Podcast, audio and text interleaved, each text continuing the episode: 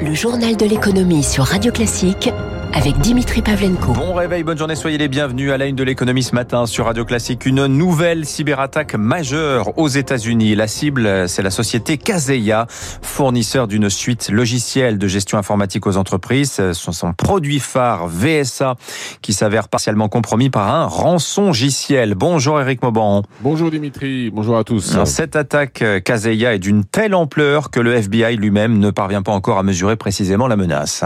C'est ça, hein. ce qui a été visé par l'attaque, c'est un logiciel utilisé par les grandes entreprises et les fournisseurs de services technologiques. Il sert à gérer et distribuer des mises à jour logicielles au système des réseaux informatiques.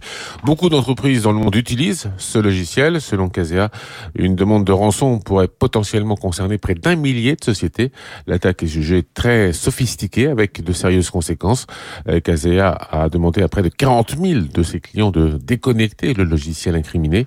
Samedi en Suède, près de 800 magasins d'une grande chaîne de supermarchés ont dû suspendre leurs activités. Ces caisses ont été paralysées par l'attaque. Une chaîne de pharmacie suédoise et une société énergétique finlandaise ont également été frappées.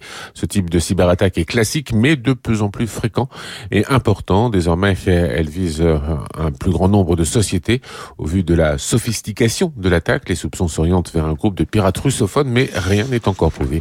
Les autorités américaines ont lancé une enquête. Merci Eric Mauban. Avec Kazeya, on est dans l'IT, donc un autre secteur est particulièrement ciblé par les cybercriminels, c'est le jeu vidéo. Electronic Arts, Capcom, CD Projekt, le créateur du jeu Cyberpunk 2077, ont tous subi des attaques majeures ces derniers mois, mettant à nu le code source de plusieurs jeux importants, dont le dernier est FIFA. Les éditeurs de jeux vidéo ont représenté 4% des plus de 6 milliards d'attaques détectées euh, l'an dernier. Je vous en parlais dans la revue de presse. Pot de départ à Seattle aujourd'hui. Jeff Bezos, 57 ans, cède la direction générale d'Amazon. Il en demeure toutefois le chairman, mais entend se concentrer désormais sur d'autres aventures dans l'espace, notamment avec sa société Blue Origin.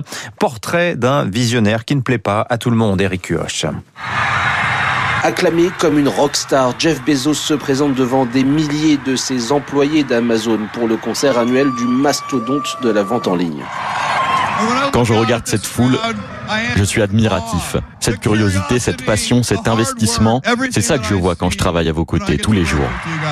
Un patron généreux, proche de ses Amazoniens comme il les appelle, c'est l'image que cultive Jeff Bezos. Pourtant, le visionnaire d'il y a 27 ans, qui avait lancé ce qui n'était qu'une librairie en ligne, doit faire face à nombre de critiques. Conditions de travail exécrables, non-respect des données personnelles des clients, fraude fiscale, concurrence déloyale, à tel point que l'autorité de la concurrence américaine envisage de démanteler en partie Amazon. C'est dans ce contexte que Jeff Bezos a décidé de se mettre en retrait de son empire. L'homme qui vaut 200 milliards de dollars s'est lancé un nouveau défi, s'offrir l'espace. Regardez la Terre depuis l'espace, cela vous change.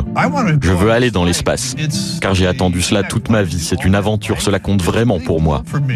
Un nouveau challenge qui doit l'emmener à 100 km au-dessus du sol le 20 juillet en compagnie de son frère Marc et de l'aviatrice émérite Wally Funk. Portrait signé Eric Cuoche. Radio Classique, il est 6h43. En France maintenant, Emmanuel Macron reçoit demain les partenaires sociaux à l'Elysée. À ses côtés, le Premier ministre Jean Castex, Bruno Le Maire à l'économie ou encore Elisabeth Borne, ministre du Travail. Au menu des discussions, la relance, la lutte contre les inégalités ou encore la transition écologique. Mais en toile de fond également, la réforme des retraites. Faut-il repousser l'âge de départ à 64 ans? Le président devrait dévoiler ses intentions avant le 14 juillet. Le faire tout de suite, avant la présidentielle, les syndicats sont contre, y compris le MEDEF, François Bayrou, Richard Ferrand, président de l'Assemblée nationale également.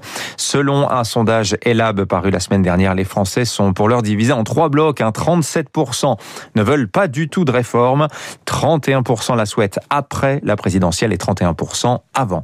En bref, les prix du fret maritime à des niveaux records. L'indice Freightos Baltique, référence pour le secteur, est à presque 6500 dollars pour un voyage de la Chine vers la côte ouest des États-Unis, la route maritime la plus fréquentée, c'est le triple du niveau d'avant pandémie. Le voyage vers l'Europe via le canal de Suez excède même 11 000 dollars par conteneur. C'était 1600 il y a un an pile.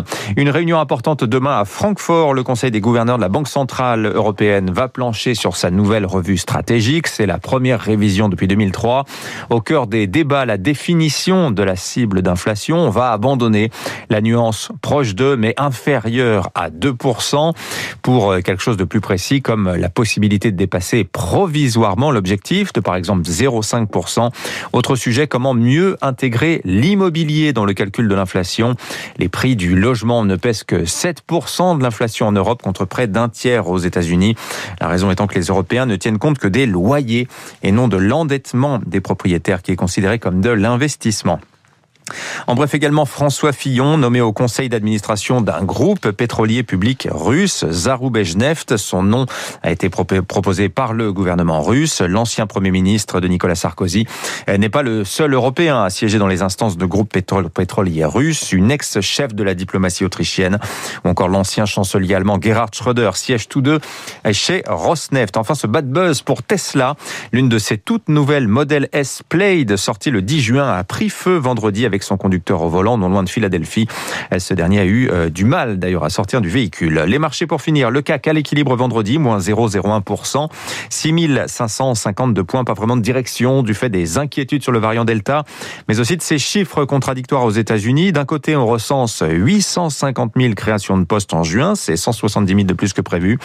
Pourtant, le chômage américain ne baisse pas, il progresse même, plus 0,1 point à 5,9% de la population active. Ça ne perturbe pas Wall Street, le Dow Jones plus 0,4%, le Nasdaq plus 0,8%, le S&P 500 plus 0,75%. Les trois indices sont à des niveaux records. 6h46.